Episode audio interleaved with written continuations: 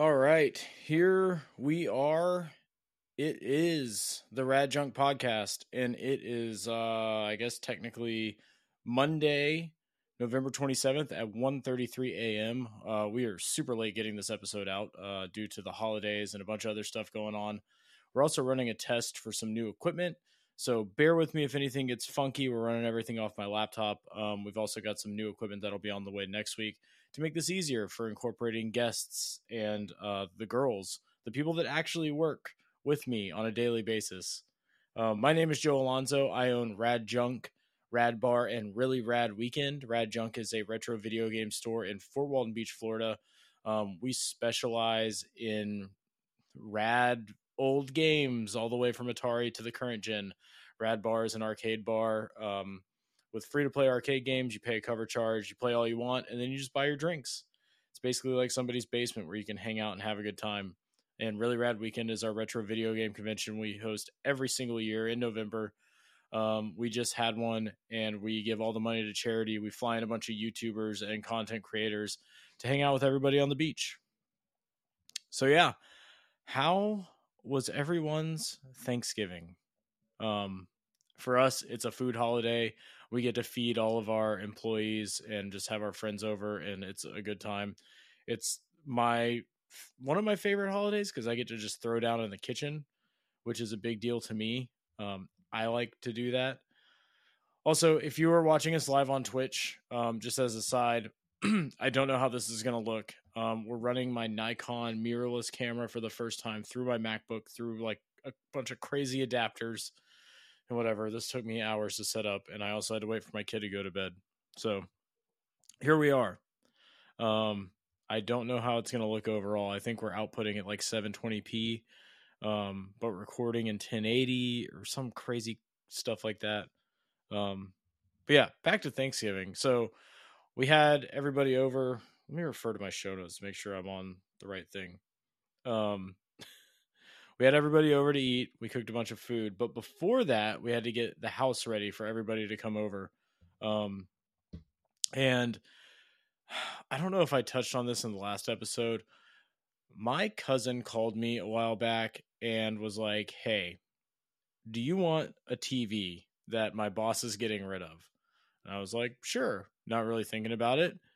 Um, this was an 86 inch LG TV that took up my entire truck bed. Um, entirely overkill. Really cool set though. It's you know 86 inches, which is far larger than I would ever really want in a television. Um, and we could not wall mount it. We're renting our home, and I did not feel comfortable wall mounting it and having to try to figure out uh, stuff all around that and surrounding that and mounting things and drilling holes in walls and blah blah blah. Plus, it's really heavy. Weighs like 120 pounds, maybe more. Um, so we're like, okay, we can't just have this giant thing just sitting on the floor waiting for a stand. Because that's the other thing. The TV didn't have feet um, because it was hung in a wall in its previous location. So we ordered some feet we went and bought two media centers to put together to hold the weight and balance it out as it's sitting on these feet. Um, and then as we're doing this, like two days before Thanksgiving, when everybody's going to come over, um, we realized that we ordered the wrong feet. I guess there was a mid generation change in the television. So there's the same model number, but with two different sets of accessories and so uh, we were out of luck. So the next day, we get in the car, we return the two media centers we purchased at Target. We go to Best Buy, and I bought this stand um, that's kind of like center weighted, and basically it puts a platform under the center of the television, and it um, holds the TV. And then we bought a nice media center there that could hold the weight and whatever. Let me tell you though, picking up a TV that large uh, between Sam and myself was a complete struggle. It was real tough. I won't lie. Um, putting this thing together sucked. It took all day to get the TV like dialed and everything set up. which put us behind on cooking. Um, however, we got everything done with the television. Looks really nice. Um, it's an older model. It's 4K, HDR, does 120, blah blah blah. Um, it's basically one of the better sets you could get before things started going OLED. Uh, so once that was done, um, trying to think, my brain is fried. Uh, I intended on starting to cook the night before Thanksgiving because I wrote a menu that was not elaborate but involved. Um, basically, we did some beef tenderloin, we got some pre cooked hams um, as far as proteins go, and then I did a sweet potato casserole that was topped with toasted pistachios um, that were candied with brown sugar and blah blah blah. Uh, I also did a smoky green bean casserole that had smoked gouda and cheddar in it, topped with you know the traditional fried onions. Um, but I used some smoky bacon in there as well that I par cooked and mixed into everything with the cream of mushroom. Um, Sam made some awesome pies. And then I did another sweet potato casserole that instead of the pistachios, I used the Buc-ee's um, Cajun pecans that I touched on in the last episode. So it had a little bit of heat to the topping, which was really good. So I was super stoked about that. Um, but like I said, I was supposed to start cooking the night before, and I did not. So I woke up late the next morning. Um, got started super late. Everybody was coming over at like three to four. Luckily, everybody else ran late, which gave us time to finish everything off before they got there. And then once everybody got there, uh, the girls all brought some really awesome dishes as well. Meg brought some vegetables, Nee brought some lumpia, Jess brought some candied bacon, Molly brought herself. Um, and everything was great. Um, we had some family over as well. Everybody had a good time. We just hung out. We intended on recording an episode of the podcast with myself, Sam, and Molly. However, we were, couldn't get Joey to bed. Um, and it was just tough to like get things done. So I was going to postpone until the next day. And then we just, you know, it was Black Friday at the shop, which we'll touch on in a minute and everything. So here we are. We're finally recording. It's very late on Sunday night, Monday morning, and uh, it's craziness. So, new camera setup. I hope it looks good. I don't know how the Twitch side looks, um, but here we are. Let me tell you though, to touch back on the um, the TV. So like I said, it's like 4K, HDR, 120, all that stuff.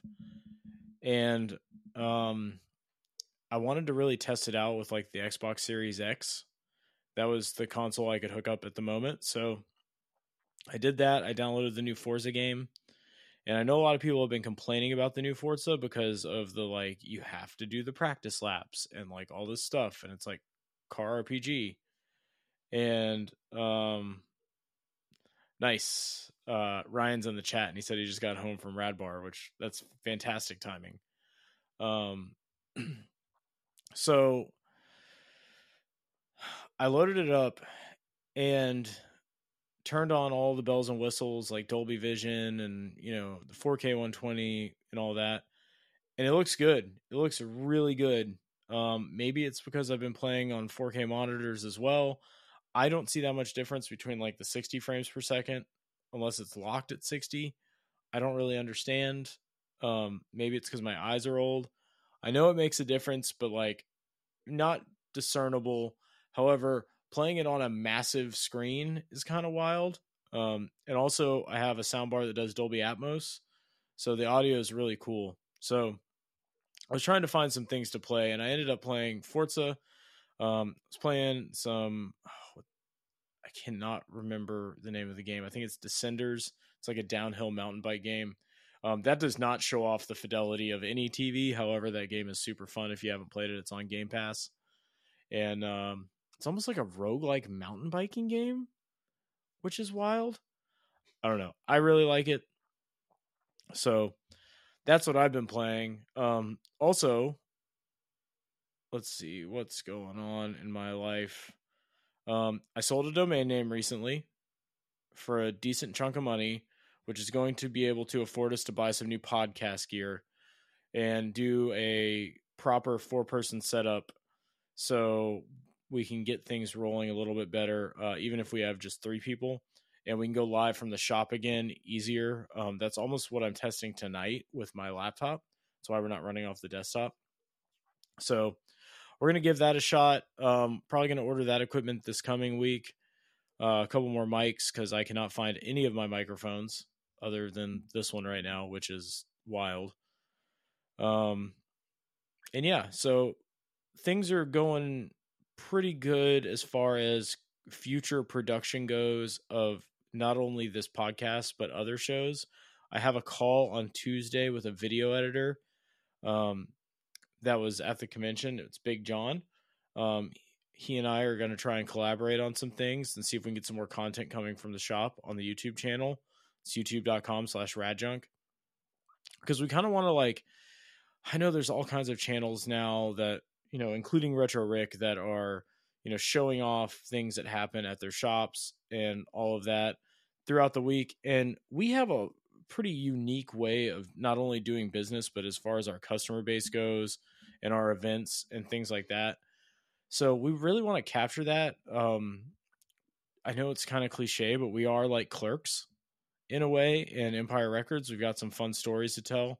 So we're trying to get some more content out there. I just between my kid and the businesses, I have a hard time editing. That's why I've been doing a lot of shorts instead of long form content.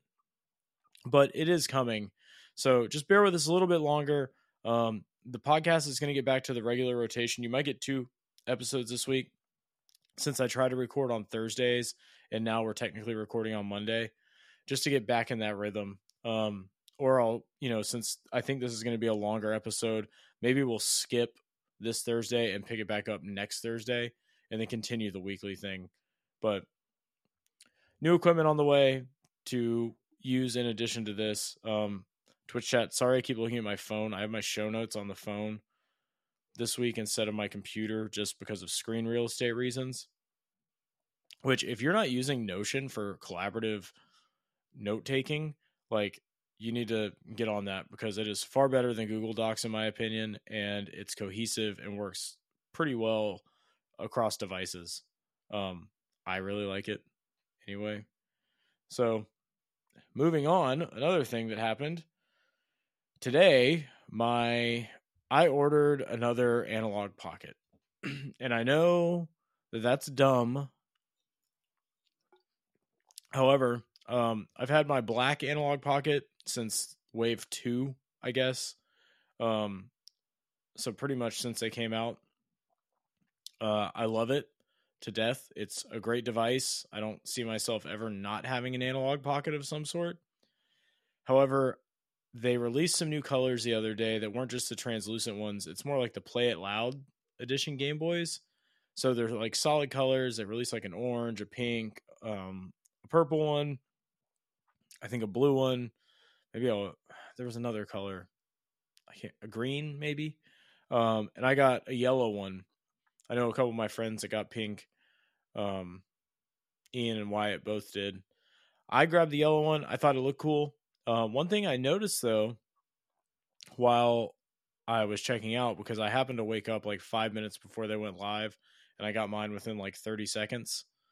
Um, I noticed that there was a lot more stock available this time, or the number of people purchasing had decreased. And I think that's because everybody who wants a pocket at this point has one and they don't want to rebuy, which is fine. Um, it's just, it's cool to see these things become readily available without so much FOMO or scalping happening to where people can actually get their hands on them. Because I know a lot of people really wanted a pocket and they were having to fight, you know, bots and scalpers and all that stuff. So it's good to see them be available. We did see where some colors sold out faster than others. I believe the purple color sold out first and the silver or blue one right behind that which was interesting. I was for sure yellow would go pretty quick. However, uh, I think I don't know if they're still available. I haven't checked, but I do know that they were selling relatively quickly uh, after a little bit. But only a few colors sold out. So it looked like there was pretty good stock this time around, um, which is cool. It's really cool. I don't know if I'm going to keep the yellow one. What I might do is take my black one to trade night or give it away on the YouTube channel or the podcast. I don't know. It was just a thought um cuz I don't really need to. Sam doesn't want one because we kind of share it. So I'm thinking about either trading it to somebody um, or putting it in the shop or doing a giveaway. So keep an eye on the YouTube page. Maybe we'll give it away soon. Um, it could be kind of cool. We'll do some kind of contest or competition. Maybe somebody could like design something and we'll give it to the best design. I don't know. We'll do like a subscriber thing. I don't know how these things work. I'm new to this. We've been uploading content for 10 years, but uh, I'm new to all the little gimmicks and stuff like that because it's not really my thing. So yeah, I got a yellow analog pocket. Um, I'll probably be unboxing that tonight before I go to bed because I want to check it out. Maybe tomorrow. So that was cool. Um, what else is going on? So we went over Thanksgiving. After Thanksgiving, thank God my mother was off work for Black Friday, so she could watch my child because uh, the shop was Sam, Molly, and myself for Black Friday. It's pretty crazy. I won't lie. It was a nice, busy day. Um, there wasn't any downtime. We did some really good sales. Uh, we ran a sale where it was like buy two get one free on fifteen dollar and under games. Uh, 25% off strategy guides and magazines, which we also put out a bunch of Nintendo powers and stuff like that. We had some discounts on some other items, and then uh, we marked down our budget bin that has a lot of actually good games in it uh, to a dollar per game. So that was really cool. I think we also ran like 20% off vinyl records, which was fun. Um, and so we ran that for not only Black Friday, but also Small Business Saturday. And then we also ran the same sale today. That's traditionally what we do. Um, maybe we'll change it up at some point, but it works for us. And people really seem to enjoy it. So it was good. We did really good sales. Um, as far as like numbers go, we saw a lot of people. It's interesting too because this time of year, especially Black Friday and Small Business Saturday, brings out a lot of people that we don't normally see. So we get a lot of uh, not only new customers, but customers that uh, might only stop in once a year to buy a gift for someone in their life that really likes Rad Junk. And so it's fun to see them get excited about the games again because we're all a little like cynical and jaded because we're like, oh man, more games. Like, why are we, you know, why are we still doing this? Um, but it's a good time because you get to talk to people. I talked to a, an older gentleman as I was working on the CRT wall, and uh, turns out he used to work on CRTs and he really knew his stuff. And it was, you know, refreshing lots of uh, older people talking to me about Atari computers, which was fun because uh, that's my jam. I really like to get into that stuff. I acquired at Really Rad Weekend a complete Apple IIe setup with like a monitor and disk drives and blah blah blah. And so I was setting that up at the shop uh, this weekend, and people were seeing me work on it, so it was kind of like sparking their interest, which was cool. Uh, Ryan, really. Um, so that was fun. Like I said, it's always good to like see some new people in the store and then see them get excited about things that you don't really get to talk about very much. Um, I was doing some repairs this weekend too. Uh, my PVM just completely died. I have an Ikegami like TM 17R or something like that that I got a while back. It's like a 20 inch, 19 inch viewable uh, broadcast monitor with RGB and all that stuff. And so something happened where it got knocked around and one of the sync BNC connectors got knocked off. And so it lost most of the color palette. It's only displaying green when you go through component. So I don't know what's going on. I pulled the board on it. Everything looks good. Um, I bridged where, I plan on bridging where the BNC connector was just to keep it working. Um, however, I can't get the convergence to line up, and I don't think it has anything to do with the locking rings on the tubes. This is like some deep CRT talk that I'm sorry. Um, but I would like to get it working again because it's a beautiful display. So started working on that, couldn't get anywhere, so I buttoned it up and I'm gonna revisit it. Um, I've got an Xbox One S on the workbench right now that I dismantled uh, for a customer, and it was really dusty inside. Even though they cleaned it, there's a design thing, and it's better than how I view the PlayStation 4s being designed, um, but still semi problematic. So you could see where they kind of blew out the dust, but it pushed it inward towards a metal grate that's kind of like a half cage around the inside of the console. And then all the dust gets pushed to not only the hard drive area, but where the power supply is. There's some smaller grates and it clogs the power supply, which could pose some problems in the future. So I cracked that open. I uh, there's a short on our YouTube channel that I posted of blowing out the dust, and I need to get in there and reseat the hard drive and do a couple other things to see if I can get that going. Um, did a bunch of battery replacements this week. Um, Ryan in the chat says amazing design. So honestly, the One S surprisingly is designed very well compared to other consoles in the generation. Like when you crack it open, it's pretty much just the essentials. Um, there's some really good stuff. It is chambered, which is nice. The only problem is is that if it's in a dusty environment and you clean it and you're pushing the dust in, it looks like that's the problem. So I'm gonna try and solve that or come up with some solution for that. Uh, but did a bunch of battery replacements, not only for games that came into the shop, but also some customers. Um, one thing that's always a pain is I did a Pokemon Emerald, and it seems to be the only time something goes south on a battery replacement. I've done thousands and thousands at this point in my life. Um, happens to be with Pokemon Emerald.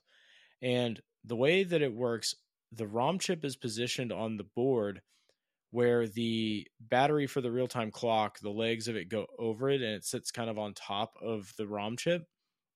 And if any solder like bubbles or gets flung onto the, the legs of that ROM chip, it, you know, screws the game.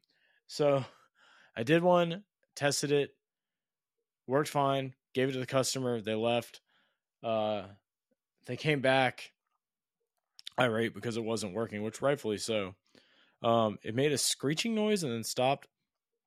So I cracked it back open and I had to look at it under the scope. There was a tiny, tiny, tiny, tiny piece of solder that had bridged two of the legs on the ROM chip. So I reflowed the legs um, using some flux in the iron, and then it was good to go.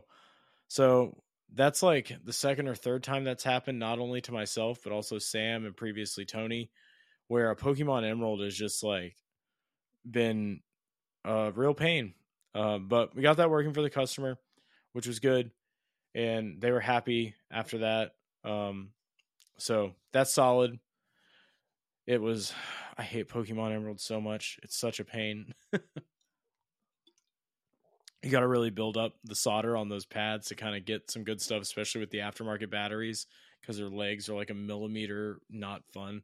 Normally I bend them down so you get a little bit of springboard action on there. So that's good. Uh, we got the CRT wall pretty much back together or close to it. Um, Sam fixed a bunch of consoles yesterday, which is awesome. She's really good at taking the consoles apart and replacing lasers and dialing them in. I also, I know this is dumb, but while we're talking about repairs, I ordered. So at the shop, we have a Hakko FX 888D or whatever. It's I consider it a budget soldering iron, but it's a pretty solid one, especially if you're starting out or you're just doing like normal battery replacements and things like that. Um, really good iron. It kind of looks like Fisher Price stuff because it's blue and yellow. I use pace units here at the house, um, which I like the analog control, but the Hakko unit's a digital. But needed some new tips, so I took the opportunity to order like a variety because of some surface mount stuff that I'm doing and uh, a couple other things we're diving into. So when I did, Hakko said I qualified for a free gift, and one of those things you could choose from, which was funny because you could choose from like a branded back scratcher or like some other things. Uh, I chose a shot glass, and the shot glass showed up, and it's like a heavy duty, really nice, like laser engraved Hakko shot glass. It's like a two ouncer. Um, it reminds me of like the heavy shot glasses on Indiana Jones when uh, the chick is playing the drinking game. And uh, I just, I don't know. I thought that was funny that, you know, a company that makes soldering products sent me a shot glass, like a really nice shot glass. So maybe I'll start drinking Underberg out of that. Let's see what else we got on our notes. New soldering tips. Uh, trade night's coming up. I believe it is this coming Saturday, which is also Radder Day at the bar.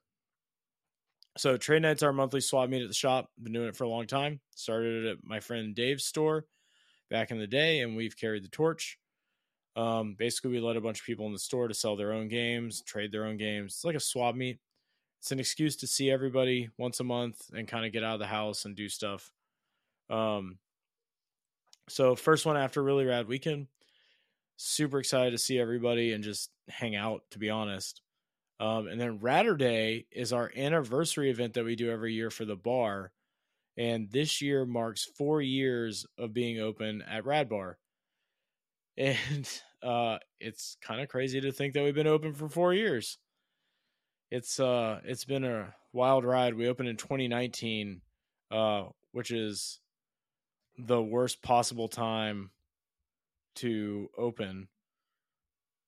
I think we lost the Twitch stream maybe. Oh nope, there it is. Maybe it's just my playback. I don't know. Um so that was the worst time to open. I quit my job.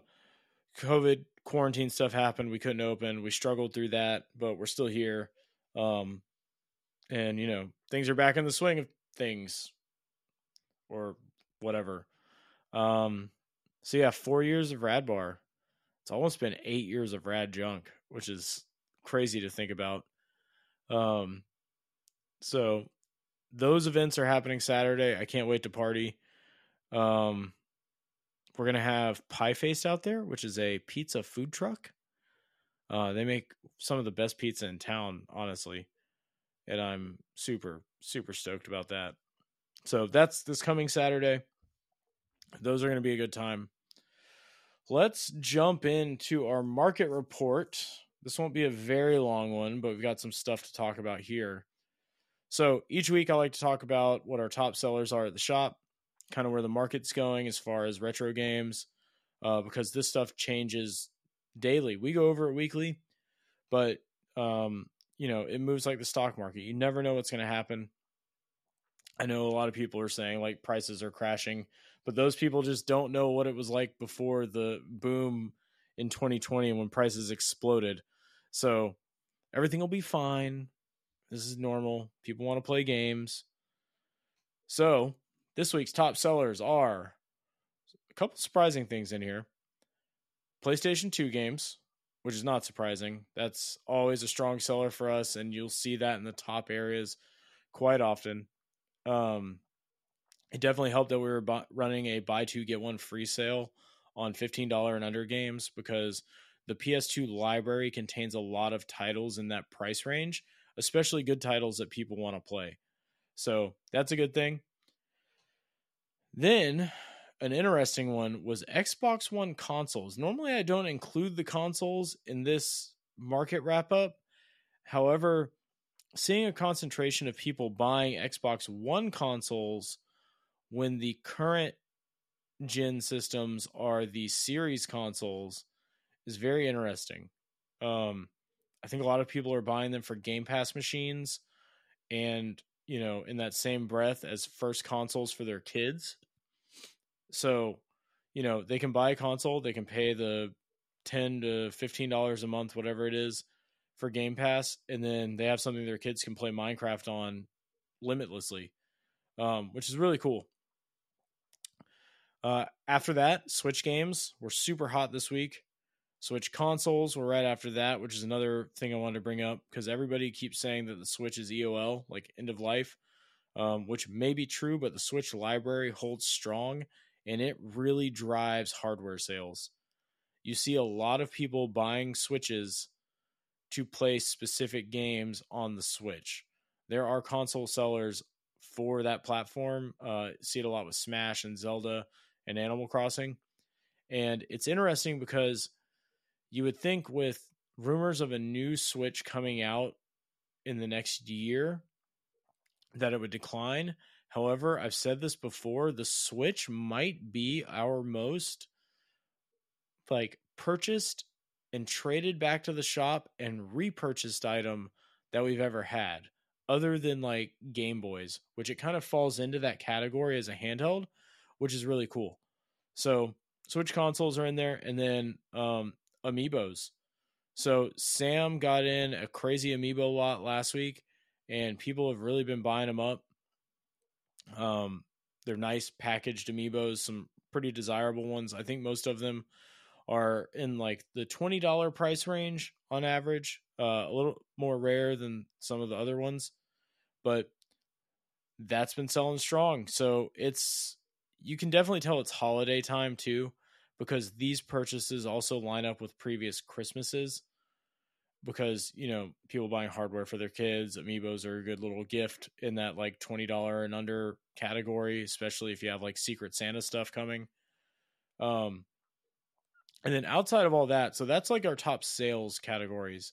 But as far as what people have been talking about and purchasing outside of those just like sales numbers, there's been a lot of interest in OG Xbox and 360, which is wild to me. The other day, we had multiple people talk about Operation Darkness on 360, and the love for that game is very high. I don't know if a video came out or something, um, but it was multiple people talking about that game.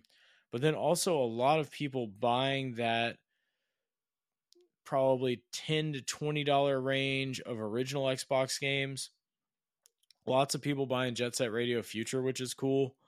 Um, lots of people after hardware.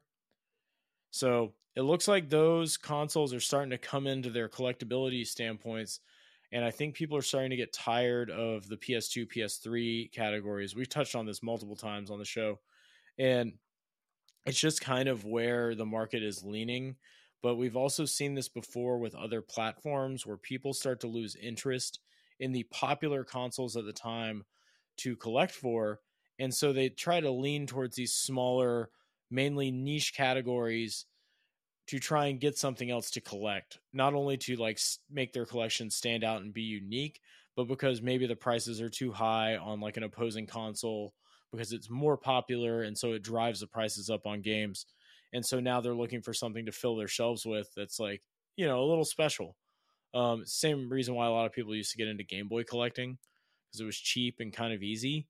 And now, you know, it's all starting to equalize. Um, and I think people are looking for those quote unquote hidden gems really hard on the Xbox platform. And they're going to come like Arx Fatalis will have its day and Operation Darkness will have its day, which it looks like that game's day is now. Um, which is really cool. So it's good to see those like really getting a push in the collector scene. And then also, this was just an odd one that I noticed. Quite a few people were asking for Double Dribble on the NES, which it's a good game and you know, it's fine and there's good sports titles on the NES and it's definitely one of them, especially for that dunk animation that's in there. But it's wild to see a game that has been super common like we call it like dirt, not in a bad way, but just like so common. It's as common as dirt. And it's a $5 game and we always have it. And you'll get a person that comes in, they'll buy an NES and they're like, oh, let me get double dribble to go with it, you know, in addition to other games. But it's always like an afterthought. And seeing people come in and specifically target double dribble is very interesting. Um, I've also noticed that NES collecting is like seeing a slight revival. I feel like it goes in waves, and it's not as hardcore as it was like, you know, six to ten years ago. But I've seen a lot of people that are coming in to get NES carts specifically just to play them, not even to like full set it or whatever, which used to be the most popular thing in the world to do. But people really just want to play NES games.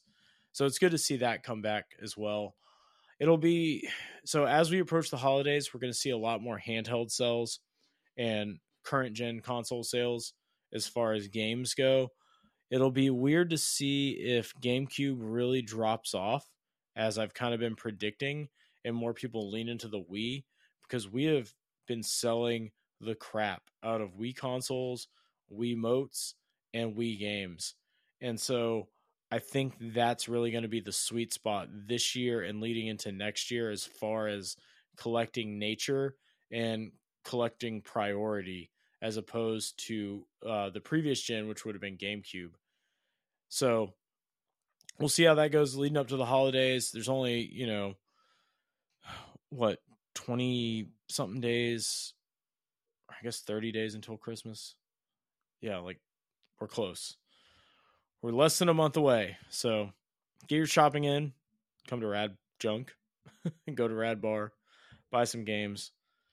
But that is our weekly market report which is super cool. Um, lots of interesting stuff in there this week. All right, this week's Q and A section is stacked. Um, all the homies really contributed this week. We got some great questions. Normally, what I'll do is I'll jump on the social media platforms, uh, Blue Sky, Facebook, Twitter, uh, YouTube, all that, and I'll ask if anybody has any questions for the show. At which point, you can drop a comment and then I'll try to answer your questions as we go. So this week we've got a lot. Um, first one comes from Wyatt over on Blue Sky. Wyatt of Wyatt's Wicked Goods. He makes the best blondies and some of the best cookies in the entire world. So seek him out, order some cookies from the homies. Wyatt's first question What is the highest value trade in you've received at the store? So I read this question and I was trying to think about it. We've done some collection buyouts that would probably qualify as the highest. Um, some were spread out over time, and I think one equated to about like probably twenty thousand dollars, maybe fifteen thousand dollars over the course of a year or two. Um, it was a friend of mine. She had a ton of stuff, basically like a three car garage, floor to ceiling of games, and I just kept going back and buying them. We worked out a great agreement. Um, other than that, I'm trying to think. Um, mainly it's collection buyouts in like the three to five thousand dollar range over the years. I've had a few of those. Um, off the top of my head of like single item trade ins though, I feel like there's if we're talking pure trade in and not cash, then I can't qualify the NES TV because I think I paid a thousand dollars for that cash just straight up. Um, done some Neo Geo AES trades over the years that were pretty good. Some Sega CD stuff. Um, I know Sam did one at one point this year that I think was about three or four thousand dollars worth of stuff. It was a lot of hardware, like current gen consoles. Somebody that was just in a tough financial spot, and they traded their stuff in, um, things like that. So coming up with a raw number, I'm not really sure, but a uh, couple things of that nature. But mainly, it's collection buyouts. I can't think of a single item. Oh, there was a okay i've got it actually. I have that i acquired through trade a playstation 3 that was given away at the 2011 i think nba all-star game or something like that. It was given out an nba all-star game to eight people. Uh, primarily players. They said that they were going to give two away to non-players, but I don't know if that ever actually happened because it was after the fact. And it's basically a blue PlayStation 3 with some red emblems on it that say PlayStation whatever. It looks like the tooling was done by the same company that did the NBA Elite 11 PlayStations. And it's also possible that it coincided with PlayStation's like 15th anniversary, I believe. Um and it's super cool. That got traded in and I believe we valued it at $2,000. I think it was 2 or 2500 and um, that person got a bunch of different games and basically spanked the credit and saved it so they could get other things, which was cool. So that was probably one of the higher single item trade ins that we had received. I'm going to go with that. Uh, Wyatt had a second question, which was coincidentally also asked by my buddy Warehouse Dave. What are the top three cabinets you'd love to own for Radbar? Time Traveler. It's a 3D game made by Sega in the early 90s. Um, I played it at Galloping Ghosts. I have a lot of nostalgia for that. The probably so I'll call that number three.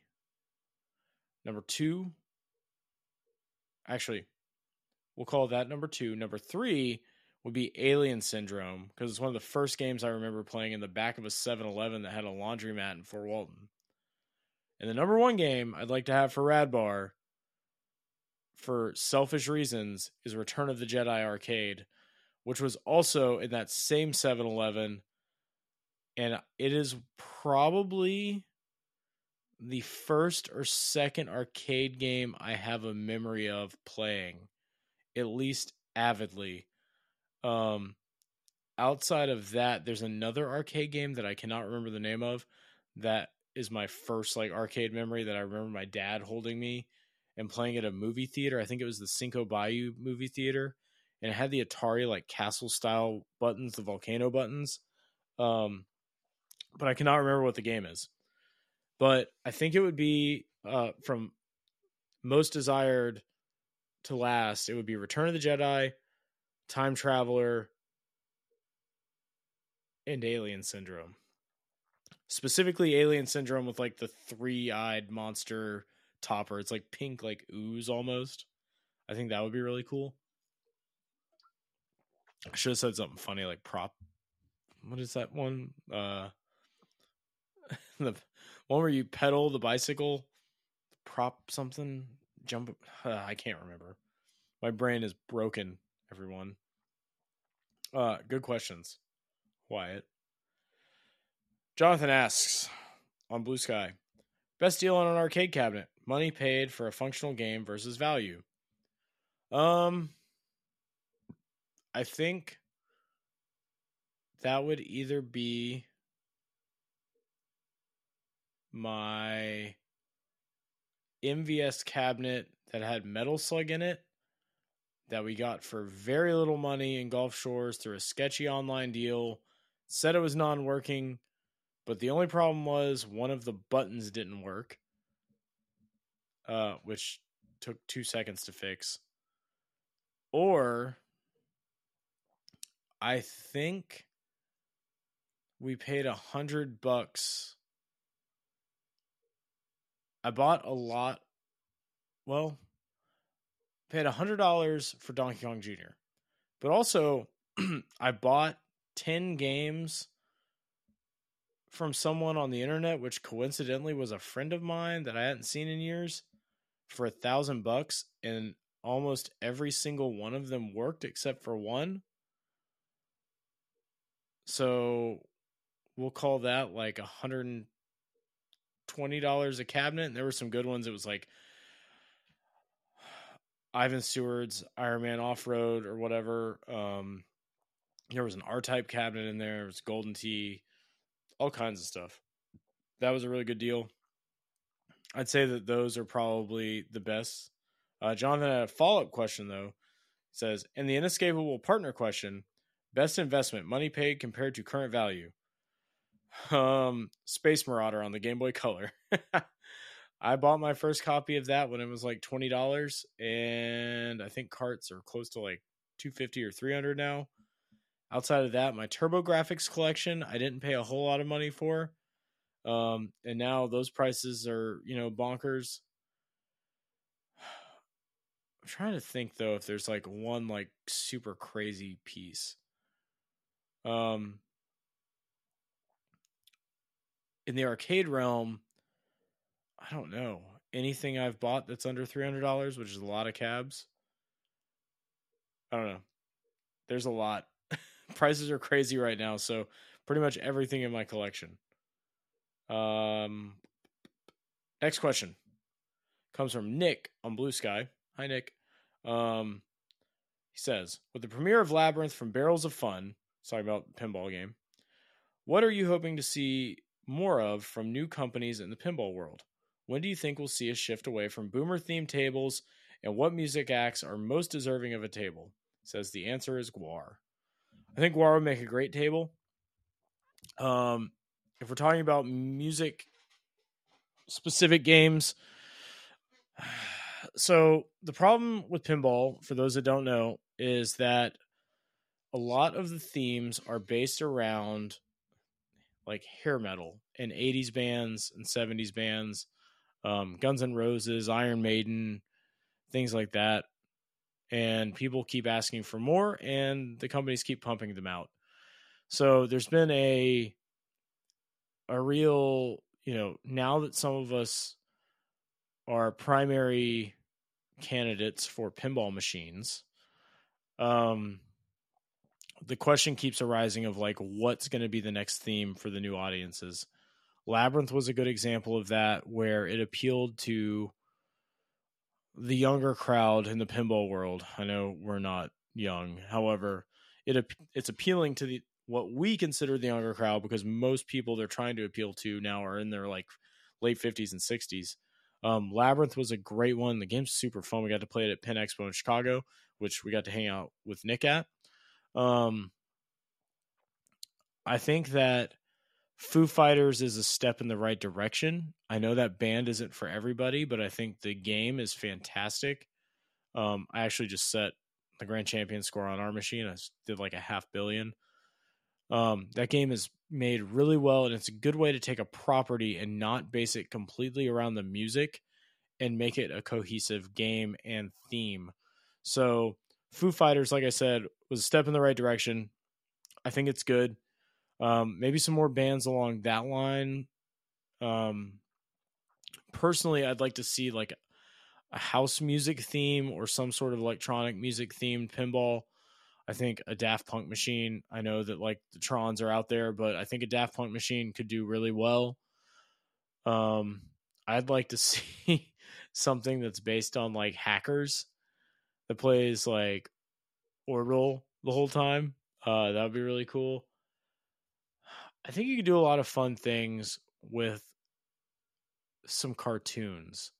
I think I've said it before on the podcast, and like while it's not really my jam, if you took like SpongeBob SquarePants and did a SpongeBob themed game, I think a lot of people would buy it.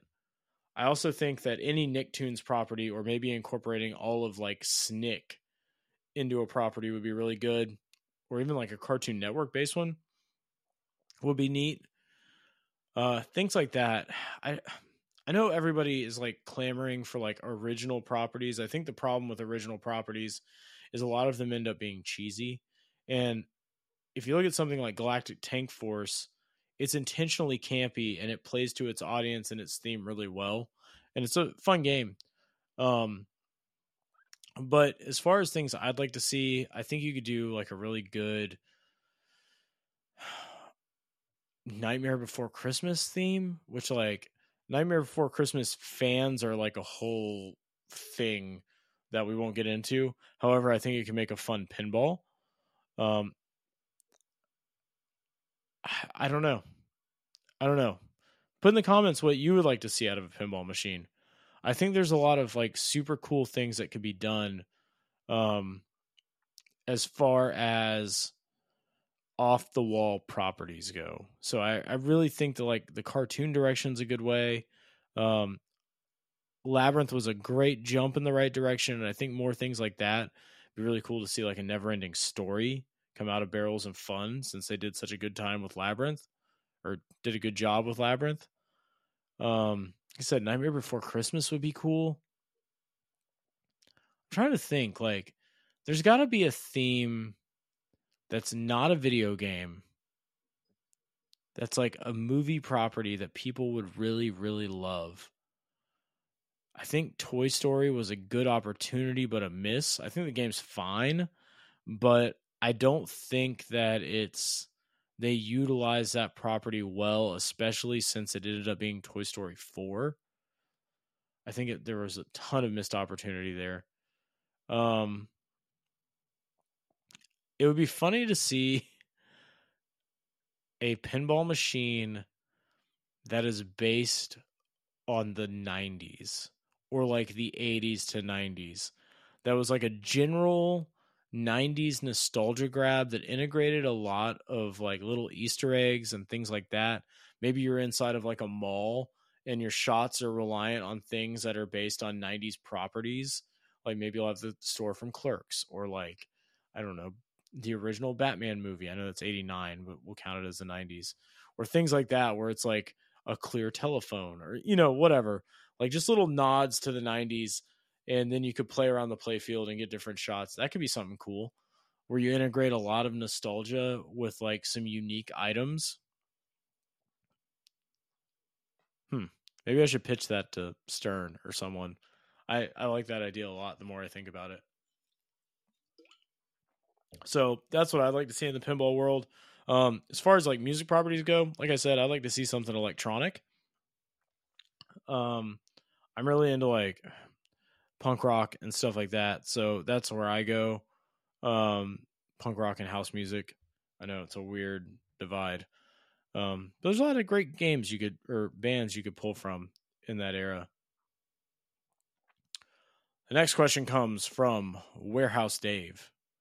What are the top five console library games where rare games tend to sell or trade easily at Radjunk? So, I think what Dave's trying to ask here is like, what's the best liquid? Like, if you come into Radjunk and you've got some games that you want to move or whatever, um, where we would value them very highly and we would pay closer to that retail number just to get them on the shelf to move them super fast. So right now, uh, you can't go wrong with GameCube, uh, especially anything that's like 50 and up. However, um, like I said, we're starting to see a decline in GameCube asks. I think that N64 is always super solid, especially when you have your Marios and your Zeldas and your Mario parties, because we always need those. Pokemon's an obvious one. We always need Pokemon and we're willing to pay up for it. So that's three. Um I think that Super Nintendo RPGs, while they used to be like hardcore movers, uh, they're starting to slow down. I think that. Let me see. What else? Game Boy Advance is kind of slowing down for like the obscure stuff. I think that maybe I would go after that. I would go with like first party Wii titles, Mario Kart, Brawl, the Mario parties, stuff like that. Um and then PS1 RPGs, I think would be my next choice. A lot of them so not like Final Fantasy 7 um, that's too common, and we get a lot of it, and we have a lot of it. But I think that we always need more RPGs in that realm, more Vagrant stories, more Valkyrie profiles, Star Oceans. Um, those are good ones. But what it really comes down to is those Pokemon games, N64 and GameCube right now. Um, but N64 will always be the staple. I feel like I feel like that was Nintendo's transitional period into 3D. It was a lot of people's first introduction into 3D that didn't go with a PlayStation. And I think that there's a lot of nostalgia there and a lot of really solid titles overall on that platform. And when you bring in a copy of Smash Brothers, I am not going to let it leave the store. Um, we need it all the time, just like we need Pokemon, especially, you know, Gen whatever Pokemon, like all of them. We need them all the time. So if you're looking to trade for rare stuff or get great value for your trades, bring good shop stock because those are the things that we can consider shop stock and we always need them. So bring those if you want to trade towards like a Jack Bros or a Pokemon box because those are the titles you're going to get your most bang for your buck for and we always need them. So that's my best advice. I think that um like I said we're starting to see we a lot um but I think if I was going to go top 5 in a list it would be N64, GameCube, Game Boy, specifically Pokemon, PS1 RPGs, and first party Wii titles. I think that those are my top five libraries that tend to sell or trade easily at Rad Junk um, as far as liquidity goes. So that's a great question. Let's see. We got a few more. Um, Ryan asks, is there anything that you outright just don't want to carry for whatever reason? Sega Genesis. I'm kidding. Um, I say that like semi jokingly. Sega's hard a hard sell. Uh, we've talked about it before for the reasons why it's a hard sell, but um, I think in all honesty, the one thing we don't carry is original Xbox 360 consoles. Um, they're just too problematic, and I don't want to work on them. Um, so that's one thing we don't carry. We obviously refuse to carry repros. I mean, I know that's like making the question super broad. Um, we don't carry any repros. We might put a homebrew in there every once in a while or a ROM hack, but we will never carry a reproduction cartridge as long as I'm alive. Um, I just think it's stupid. I'd rather not have a game at all than have repros. Um, I the only thing we do with repros, so we've got like bags and bags of them of that we've acquired over the years, and sometimes I'll glue onto the floor or to the sidewalk outside. Um, but we'll never carry repros.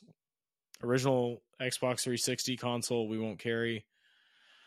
Um, for a while, I kind of thought we would never carry like any more Atari stuff after our initial thing, but we see a lot of people that want it. So we continue to carry those. I call them the classic consoles. Um, we won't carry any like Chinese plug and plays like the 601s that are trying to be like the Nintendo classic consoles. Um, let's see. I don't know. Um, Ryan that asked questions actually in the chat. And he said, I was talking to Greg at Really Rad Weekend, and I like his Atari idea of just bundling games with consoles as they come in and selling them as a lot only. So while I would agree with that, it's funny because we see more people than you would think wanting very particular games when they purchase an Atari, and not everybody's the same.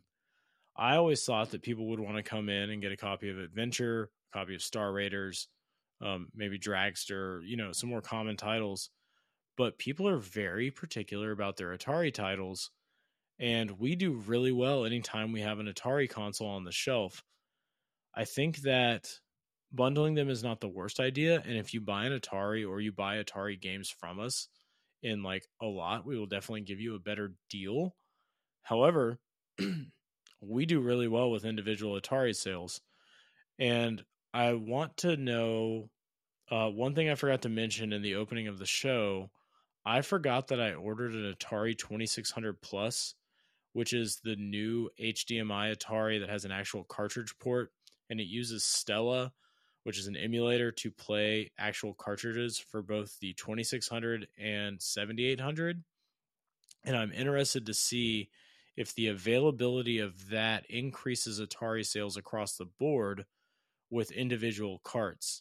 Um, I actually had the 2600 plus hooked up today to the new big TV. And it was kind of funny. I was showing my kid Adventure. Um, but yeah, as far as the Atari stuff, I thought the same thing. Like, let's just get rid of it. But it does well, and it's nice to have like a little section of the classic stuff. So we've got some Atari games, uh, you know, 2600 through 7800. We've got some Coleco games and television games, stuff like that. It's um, it's interesting. So Ryan also points out in the chat and says that Atari in general is a pain to hook up to a modern TV. So uh, a few years ago, we were messing around with some. I guess it was like six or seven years ago now.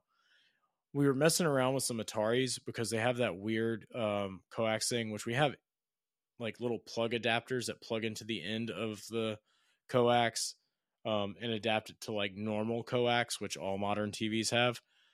So it's not that hard. However, one thing that I did is to get a better quality signal, if you just pop the Atari open and you use an NES or a Genesis RF adapter, you can clip the center pin of the RF adapter and plug it straight into the board of the Atari and run it out.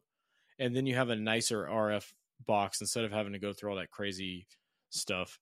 Um, so that helps with the connectivity a lot. But it is nice that these newer ones use HDMI and things like that. Um, but yeah, I thought we wouldn't carry Atari and Coleco and stuff like that, but we do decent with it and it's fun to watch people get excited about that too. Um, outside of that, I don't think there's much that we wouldn't carry. Emulator handhelds, um, I love them, but like it doesn't fit the mold of the store. Um, Pokemon cards will never sell that. I know a lot of video game stores are going into that model. It's not for us. Um, we won't do cards. So uh, go see our friends at Pokey Charles for that. I'm trying to think though, I don't think there's much as far as like video games specifically go that we won't carry as long as it's not an emulation device and it's not a reproduction. Um, because we like for you to have the actual item. Um, I mean, we'll carry like third party consoles to play your games for ease of use and, you know, whatever, but nothing like no Anbernic devices or Powkiddy devices, things like that. So, um, yeah, that was a good question because now it's making me think. I'm gonna have to think about some more. Maybe we'll revisit that topic too, um, because I like thinking about that a lot. Clint asks, regional, cultural, everybody or nobody, Parkay slash country crock on your PB and J. Um, that sounds if we're using your thing, that sounds regional. Uh, neither regular salted butter on a PB and J with toasted bread. That's my answer. And everybody. Let's see. Mike Retrobash on YouTube asks, "What retro systems do you remember getting for Christmas?" All of them, literally all of them. Um, oh god, I almost knocked my computer off the table. Uh, so we grew up with not a lot of money, so getting a console was like super special, and almost every single console we got as kids, my brothers and I, came at Christmas. Um, or was a Christmas gift that we received early when the console came out. So, uh, my fondest, I mean, the first one I remember is my NES. We got an NES, I think in 89 for Christmas. Um, which was super cool. It's my introduction to games, more or less, like like real introduction to games. Uh, we got a Super Nintendo for Christmas with Mario Paint that was a lot of fun. Uh, I'll never forget like firing that up for the first time. Uh, but the first game we played on that was actually Super Return of the Jedi, and I remember trying to figure out the be- opening level where you have to like use the land speeder and have to like jump over the things, which was crazy. Um, N64, playing Mario 64 for the first time, and Diddy Kong Racing. That was a big one. Um, let's see what else. Dreamcast, OG Xbox, Xbox 360. Even though we got that before Christmas, technically, um, pretty much all of it. It's uh, it's kind of wild. The OG Xbox was a good one too, because like it was mind blowing at the time. Like firing up Halo and looking up at that ring, and you're just like, what is going on? Uh, Dreamcast was cool. Mainly got games because we we knew we were getting the console, um, because we pre-ordered it. But I think that playing Marvel for the first time, uh, Soul Cal and Shenmue and all those games was a big deal. I think the big one though, like I said, Super Nintendo was huge for us. Um but also N64. Those were two solid ones that like waking up on Christmas was like super super special and just like seeing it there and being able to hook it up and play it. Star Fox 64 was like mind blowing um, to me. I love that game to this day, and I always will. But yeah, we got most of our consoles on Christmas, so it was definitely like what we did.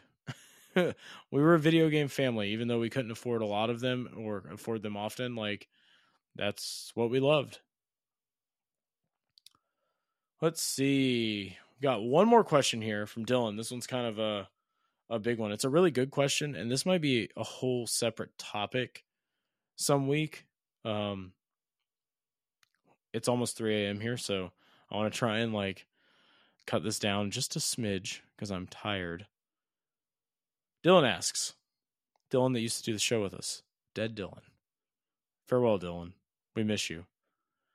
What are the possibilities of deterioration for each type of video game media? Cartridges, discs? For example, Will NES cartridges not work one day? And how do we preserve them?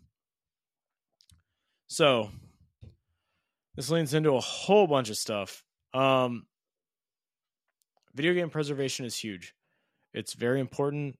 At this point, most things are preserved through piracy and emulation, which, you know, whatever. We got to do what we got to do. Um, but as far as preserving the physical media, keep your stuff in good conditions. I know we most of us live in Florida and it's humid or whatever, but like keep your stuff in a room that's air conditioned or boxed up or whatever. Um, as far as cartridge deterioration goes, after PCBs got good, which is anything post 83, because the PCBs in like Atari games or whatever are trash. They're real bad. Um, started to see less deterioration. I've seen some copies of specific games on NES, like Felix the Cat, um, that get cold solder joints and they suffer from glaf- graphical glitches. Uh, I almost say graphical, which is laughable. Um, and so they need to be reworked, reflowed. You know, solder needs to be freshened up. So I could see a lot of, I could see more carts leaning that way uh, due to the manufacturing process. There's a rampant problem with Tengen carts on the Sega Genesis, specifically Grind Stormer, um, where the PCB just goes bad. And the only way to save it is to transplant the ROM chip from that game to a compatible cart. Um, I've done a lot of chip swaps for Grind Stormer in particular to Sonic the Hedgehog cartridges because the Sega PCBs hold up a lot better. Um, the real problem that I see outside of like damage, like water damage and things like that, is in CDs, which disc rot seems to be more and more prevalent. And I think it's more of a manufacturing problem than an overall media problem. Like, I know CDs won't last forever. However, it seems that there are specific consoles, Sega CD is a good example, the Wii U, which is a modern console by most standards, um, that saw disc rot straight from the factory. And I see a lot of people describing disc rot as like the little blobby things in the disc media, which I don't call that disc rot. I saw that in games when I would buy them fresh off the shelf for the Xbox um, back in the day, and they played fine. And I think it was just weird laser variances. Um, disc rot, though, you can see it. It's like pinholes. It's more like fungus. Uh, when you hold a disc up to the light, and it almost looks like Swiss cheese. I mainly see it on Sega CD and Wii U, and I saw it the other day on Wii U games that were just they were practically new, like perfectly fine, no scratches, but they had pinholes in them in the data layer. And so that's a big problem. And I think that because of the fact that a lot of these digital storefronts are being taken down, and that was the primary way to access this media outside of its physical form, it's going to pose a very large problem in the future. So I don't know exactly how to solve that problem other than trying to convince video game manufacturers to leave their stuff online, which I know they don't have to listen. It's their business and like they want to push you to the new consoles.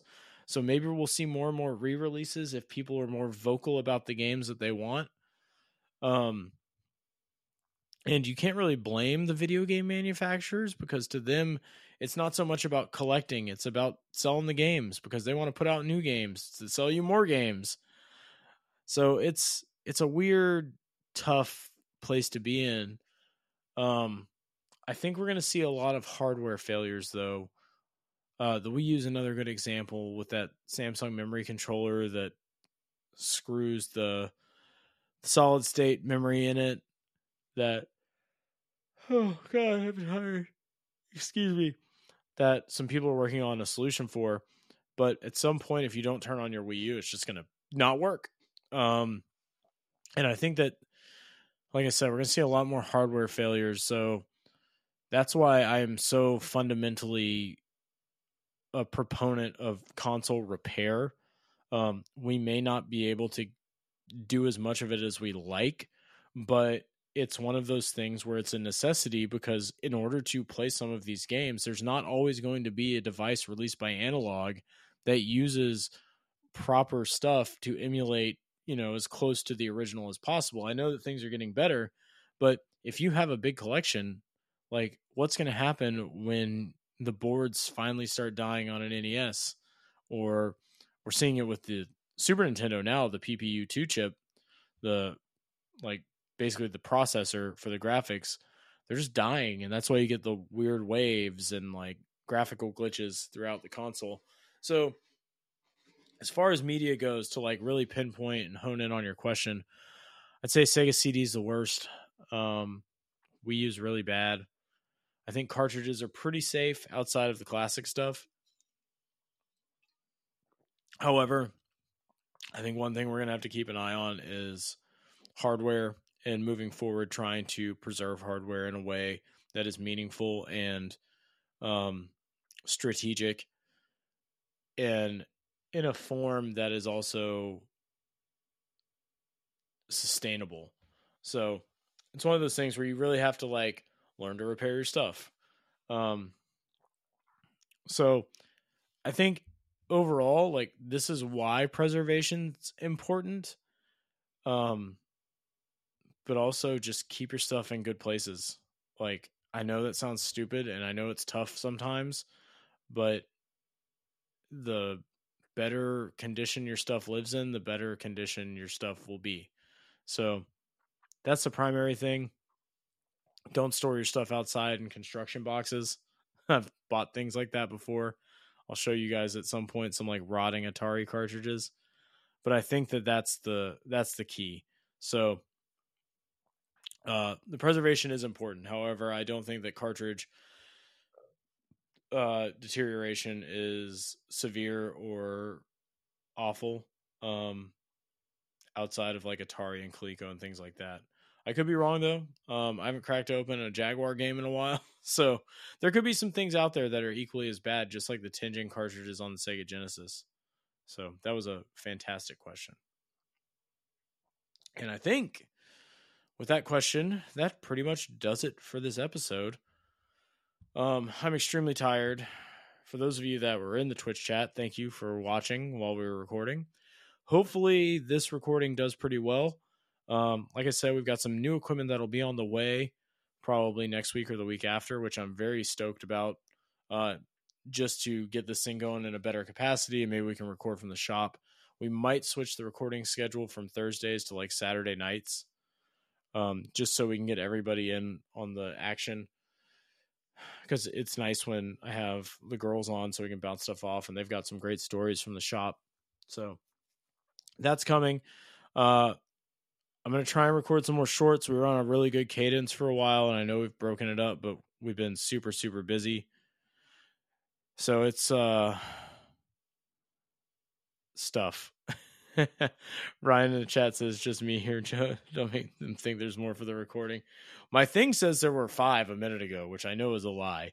So I just have to speak in generalities. Um so we're trying to get back on a cadence of releasing some media. Like I said, I have a phone call with an editor on Tuesday. So maybe we can get some stuff out. I just don't have time to do it myself. Um, so keep an eye on the YouTube channel, which is youtube.com slash radjunk. Um, go shop at the store. It's Radjunk. It's in Fort Walton Beach. If you like video games, we also ship everywhere. So if you follow us on social media and you see something you like, just say, hey, hold that for me or send it to me which is super cool. Um, go to the bar, celebrate Radder Day. Trade night is next week. So is Radder Day. Uh, four years of Rad Bar and uh, our monthly swap meet, the last one before the holidays. So bring out your games to trade. Uh, we do trades at the store every day. That's a weird common misconception that we only do trade ins on trade night, but we do them every single day. So come sell your stuff. What else? Uh, I'd really, really appreciate everybody that contributes to the Q and A. It makes the show better, and it makes my brain move a little bit better. Um, I know that like I ramble a lot on this, but this is kind of like my therapy session also, and I hope everybody's enjoying the podcast. And if you are, share it with your friends. Also, um, go ahead and you know hit the stupid subscribe button on YouTube or on Twitch or on Apple Podcasts and Spotify. Evil Presence showed up right before I finished. I appreciate that. Um, so this is released in audio form on both Apple Podcasts and Spotify podcasts every single week. Um, also on YouTube at youtube.com slash radjunk, where you get the audio and video versions. And then we do it live on Twitch as we record. So uh, you can find us as Radjunk everywhere once again, I'm Joe.